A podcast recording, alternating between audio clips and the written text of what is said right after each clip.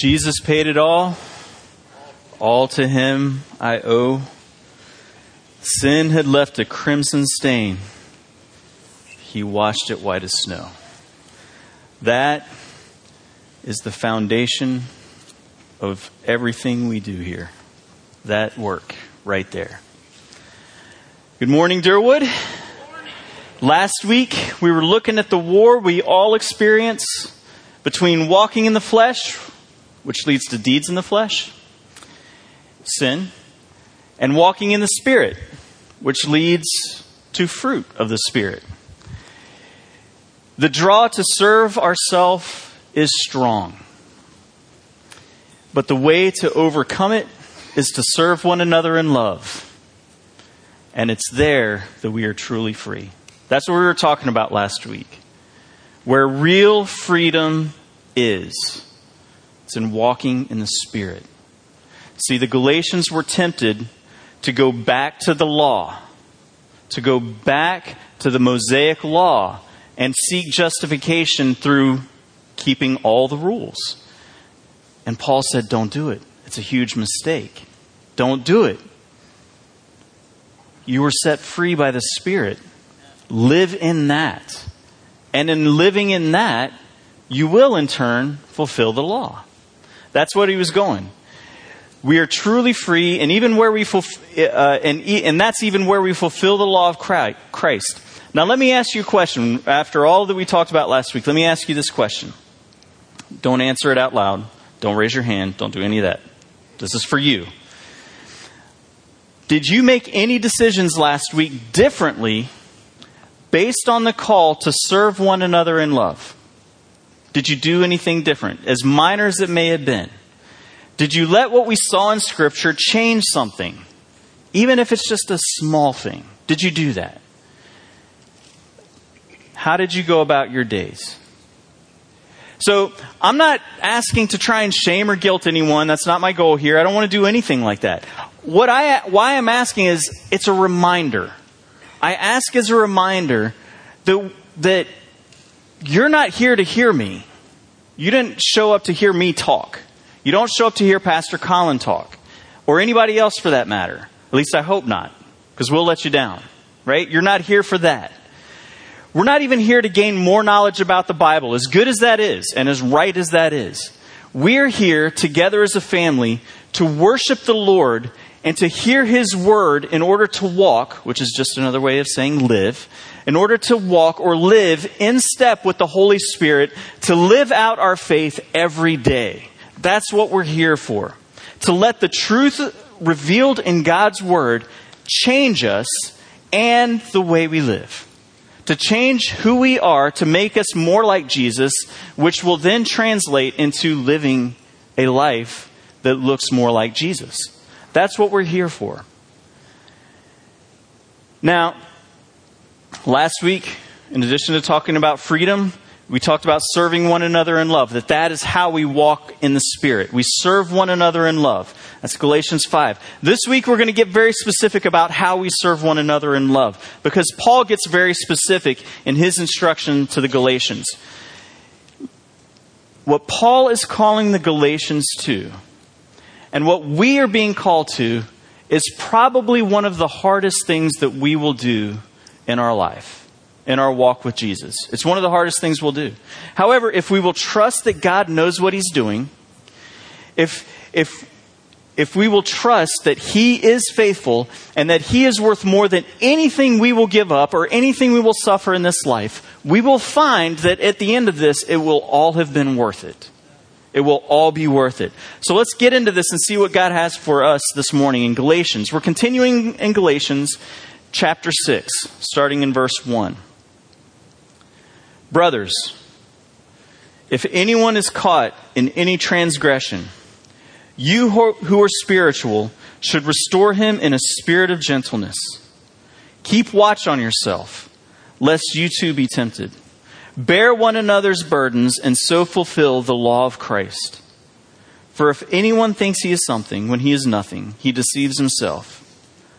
But let each one test his own work and then his reason to boast will be in himself alone and not in his neighbor. for each one will have to bear his own load.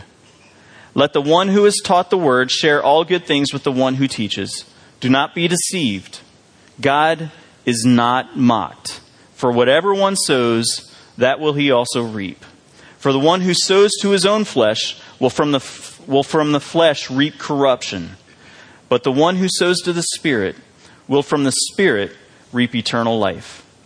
And let us not grow weary of doing good for in due season we will reap if we do not give up. So then, as we have opportunity, let us do good to everyone, and especially to those who are of the household of faith. Father, would you lead us this morning? Would you give us humble hearts?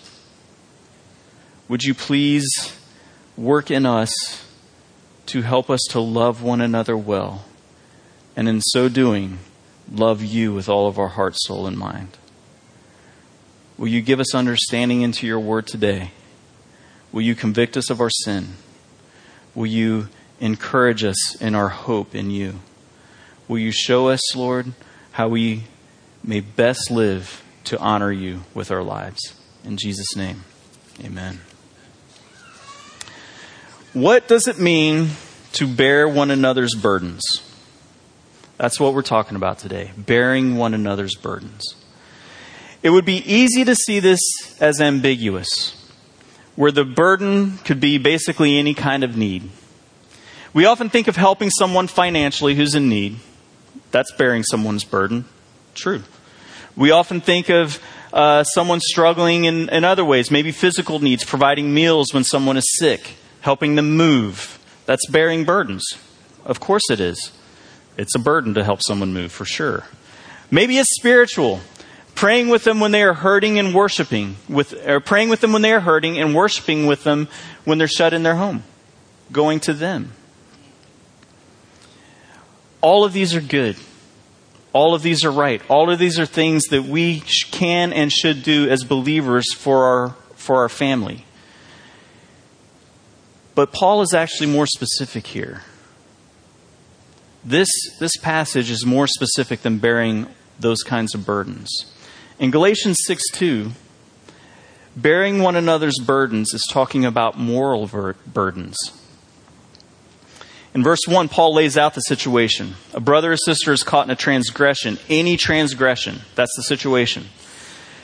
Caught could mean caught red handed. You were caught in your sin. Caught could mean caught up in it, like entangled. So someone was caught up in sin, caught in their sin. Either way, we have family in trouble, and that's how we should view it. We have family in trouble. They're showing that they are walking according to the flesh, at least in this area. And it is bearing, like fruit, the deeds of the flesh in their life. So, what is a believer who's walking in step with the Spirit? In other words, the spiritual, as he says here, you who are spiritual, what is that person to do? Now, I'll give you three options that we often do. One, ignore their sin and act like nothing is wrong. We do that. Let's be honest. Confrontation is difficult. And a lot of times we will kind of close our eyes to it because, well, we don't want to go there. Or two, maybe we change our position on that sin in order to not offend. Yeah, I thought that once, but I've since rethought my position in that area. And I don't really see it as a problem anymore. We do that. Sure. We could go to the other end of the spectrum, option three. Perhaps we cut that person out of our life because we don't want that influence over us, or more likely, because we don't want it to look or appear like we approve of their behavior. And so we distance ourselves from them. Those are three options that we see play out a lot, to be quite honest. But that's not what Paul calls us to do here.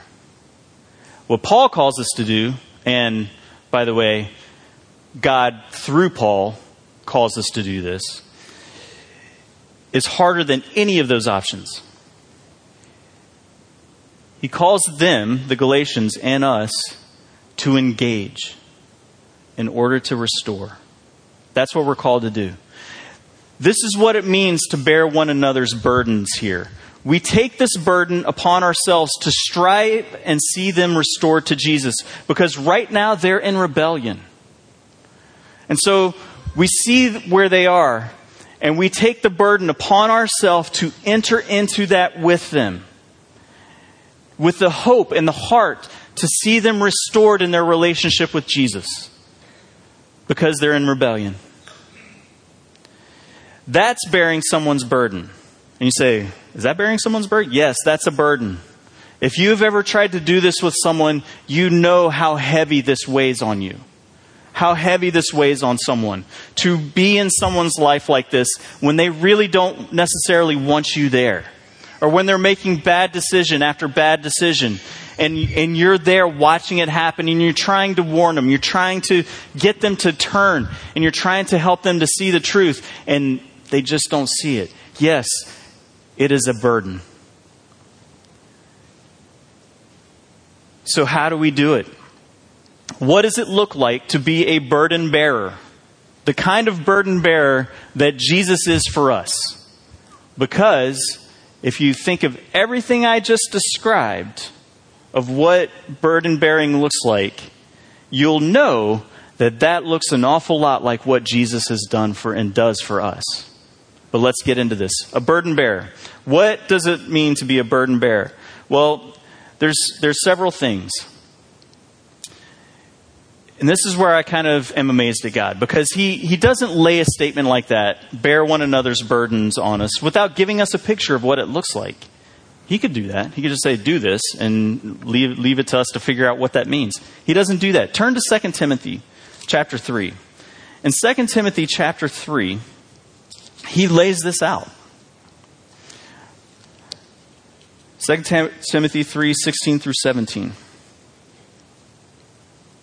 All scripture is breathed out by God and profitable for teaching, for reproof, for correction, and for training in righteousness, that the man of God may be complete, equipped for every good work. Now, before we break this down a little bit, look at that. Look at what the goal is that every person in the body of Christ, that every one of us would be complete, whole, ready to serve, to serve with all of our heart, ready for every good work. That's the goal. That's the desire, right? So, then he gets into the process. It all starts with Scripture. For all Scripture is useful. Scripture is the foundation for all that we do, it's the foundation for everything. It defines transgression or sin. How do we know what it is if, it did, if, if the Lord didn't reveal that to us? Scripture defines it. It shows us what it means to be spiritual. It gives us, it shows us the promises and gives us a picture of where we're moving to answer the question why would we ever do this? Because we wouldn't want to. In fact, we don't want to. Scripture is how God has chosen to record and preserve all we need to know about Jesus and God's will, purposes, and plans. That is what God has done. He's given us this to guide us through all of it so that we would know who He is and what He desires, what, what He loves, and, con, you know, in the converse, what He hates. And so, therefore, we teach the Scriptures. This is our goal because they are the foundation for all of life in Christ. We have to know the truth. We have to know the truth.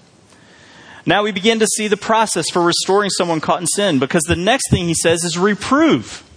Now, when someone is caught in sin, we're called to engage them with a heart of gentleness.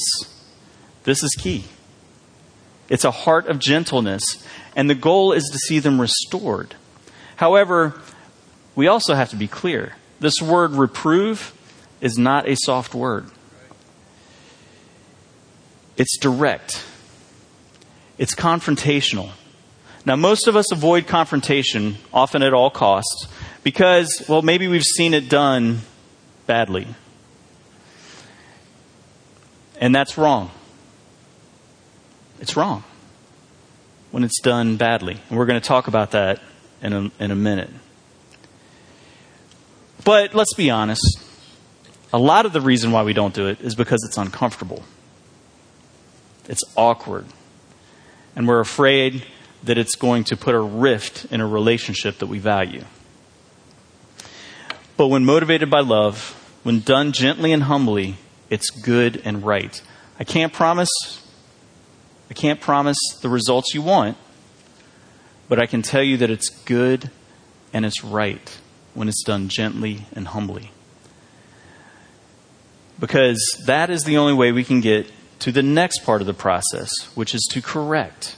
Every one of us goes astray. Every one of us uh, needs to get set back on the right path from time to time. God uses His people, our family here, rooted in His Word, to accomplish this. That's how He's chosen to work. He's given us His Word and He's given us one another. And He works through both of them. We need one another. We need to see how we went wrong. And we need help in knowing how to get back on the right path. And we often need uh, that assistance someone to come alongside us and say, hey, you're like out in the weeds right now. What are you doing? I love you. But even when we know where we went wrong, and even like if we come to that point where it's like, you know what, you're right, I'm wrong. I need to turn from that. I repent. I need to turn from that. Even if we get to that point, which is awesome, that's where we want to be. We continue to need people to invest in us. Because the last part of the process is training in righteousness. When we bear someone, someone's burden, when we're working to restore them after being entangled in sin, we don't move on when there's repentance. We continue to invest. We continue with them to strengthen them, to strengthen someone who stumbled, to train them, to help them to see, you know, uh, the warning signs in the future, because we'll all face it again. And and I need people doing that to me. This isn't a one-way street. We need people to continue to invest in us and help us train to walk in the Spirit, to live in righteousness. This is the process, and it's so necessary that Paul actually repeats himself to Timothy just a couple verses later. And in chapter 4, he goes on, he says, I charge you in the presence of God and of Christ Jesus, who is the judge of the living and the dead. Pretty serious charge. Preach the word, be ready in season and out of season, reprove, rebuke, and exhort with complete patience and teaching. You see, they're all there. Even the gentleness is in there, complete patience. So let's get back to Galatians. So that's the process. Whoops, that's not Galatians. That's the process. So we've already touched on it, the gentleness, but we need to spend a little bit of time on that because Scripture actually spends quite a lot of time in it in this passage. In verse 1, he says, He restores us. A, humble, a burden bearer is a humble servant, and a humble servant restores with a spirit of gentleness. Understand that your words, that my words, can wreck someone. Wreck them.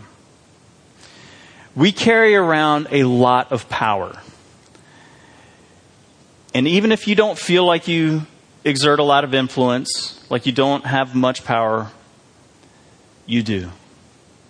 Your words, my words, can wreck someone. So we have to treat people with care.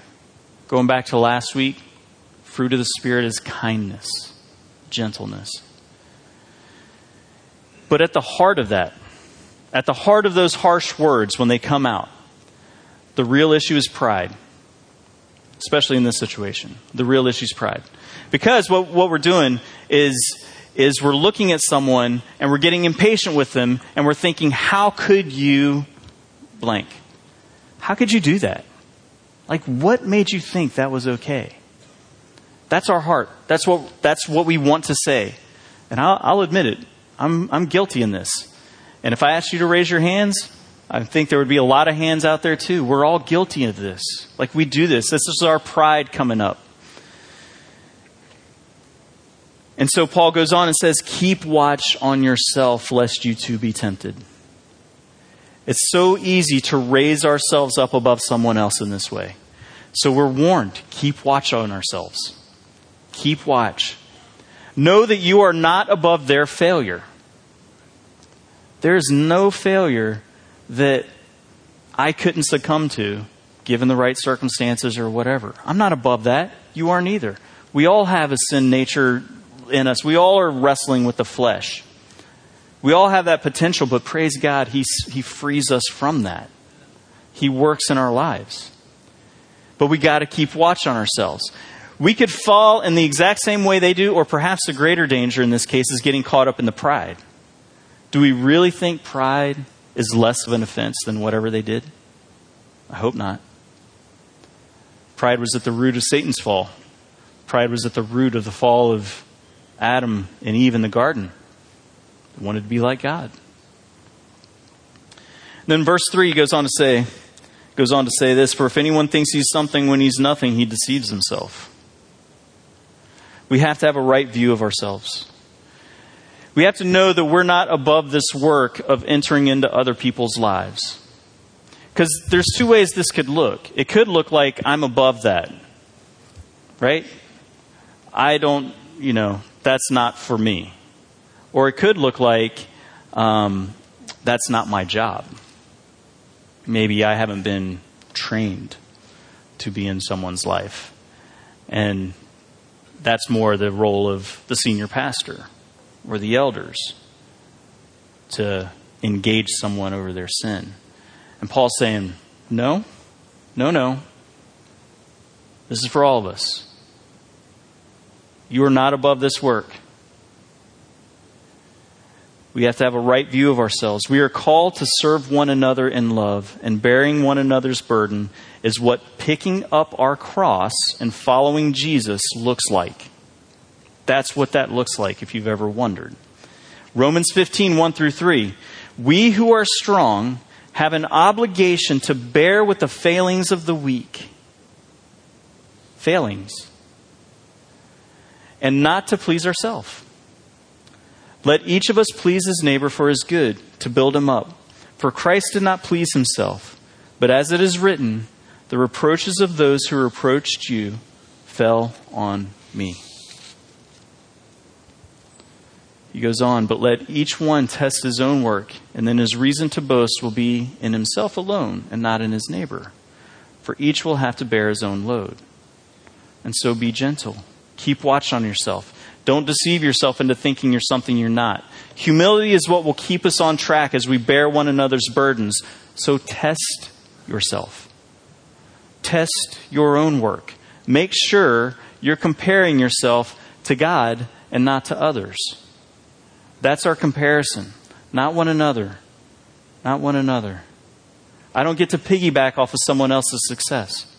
I don't get to piggyback off my parents' faith. I don't get to piggyback off my the the the people who have discipled me their faith. I don't get to piggyback off of anyone. It's only me. Similarly, I don't get to set myself above anyone because of their failures. The only one I have to compare myself with is Jesus. And when we're honest about our own work and about our own hearts, we will realize that if our boasting is in us alone, then honestly, we don't have much to boast about. And that, that drives us to Jesus. Because when we stand before Him, when we stand before Him, we won't have anyone else to point to. We will either point to our own works, which will never justify us before Him, or we'll point to the cross just a little while later in Galatians, he says this But far be it from me to boast except in the cross of our Lord Jesus Christ, by which the world has been crucified to me, and I to the world. That's it. Then it seems Paul reminds him of something completely out of the blue. Verse 6 is sort of a, it seems kind of random if you just kind of go over it quickly. Let the one who has taught the word share all good things with the one who teaches. Share all good things with the one who taught you. But as, as we think about it, it's not really all that random. It kind of fits right in. It's part of remaining humble. We have to stay connected with those who invested in us. Now, share all good things might mean material things, right? Provide for, for the teachers and whatnot. But I think it's more than that. I don't think it's limited to that. I think it's celebrating what God is doing in you with those who have invested in you.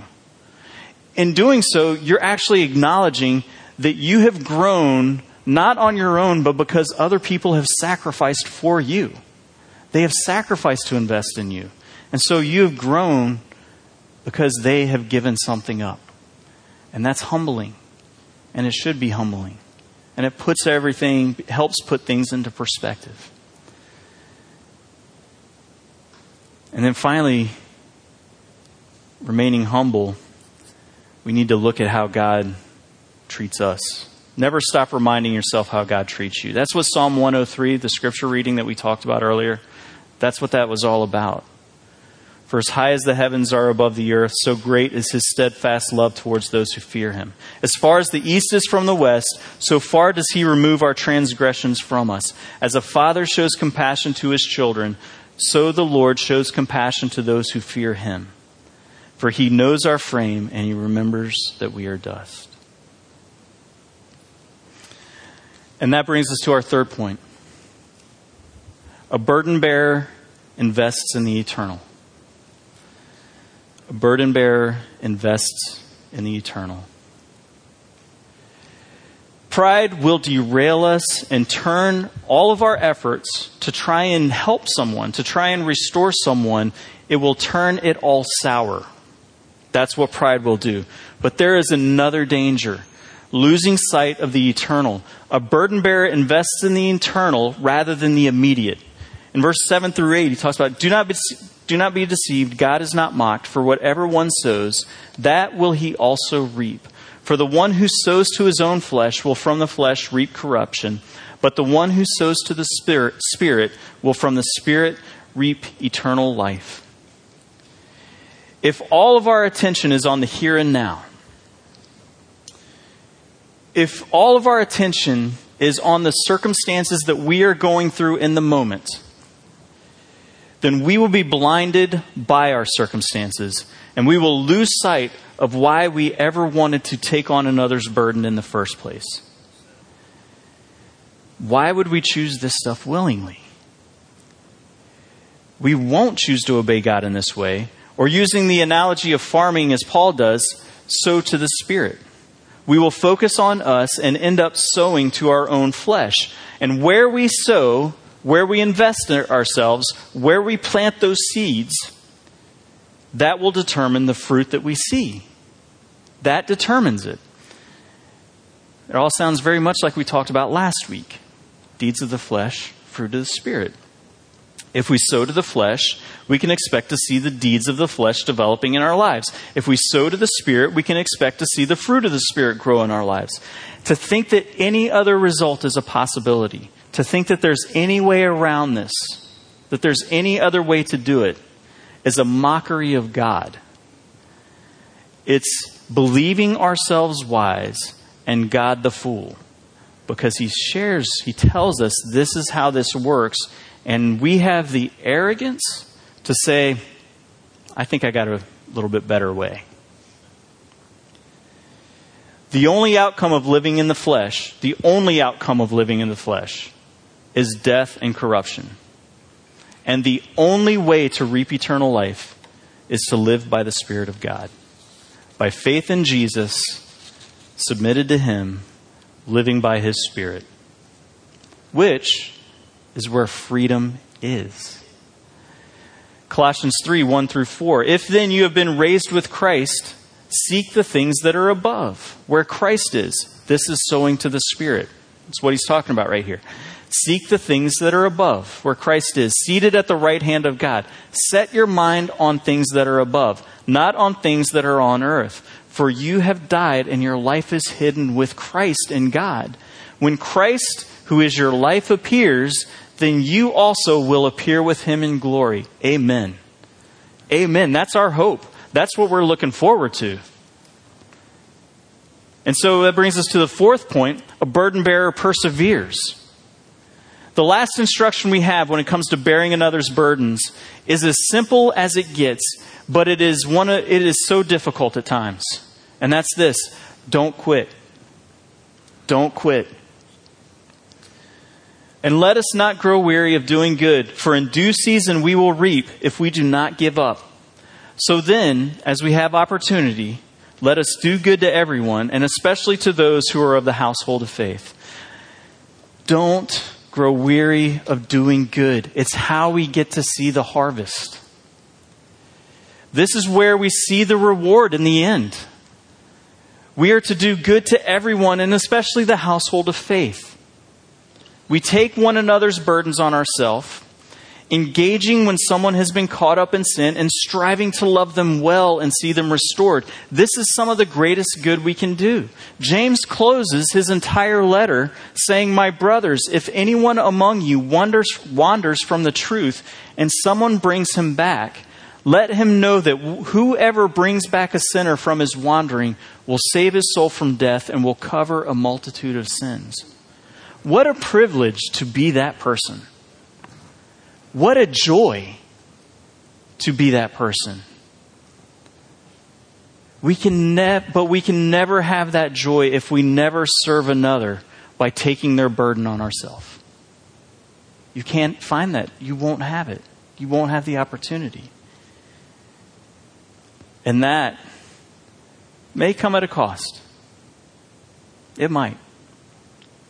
There might be rejection at the end of that road. Because nowhere in here does God promise that there that someone is going to respond and say, "Thank you." I've never thought of it that way. I'm going to do exactly what you said right now. It doesn't often work like that. It's a much longer, harder, messier road than that. And sometimes you see someone turn, and sometimes you see someone run. But God hasn't put the results in our hands. He says, Be faithful, bear their burden. Know that I am with you, and know that I'm working there too.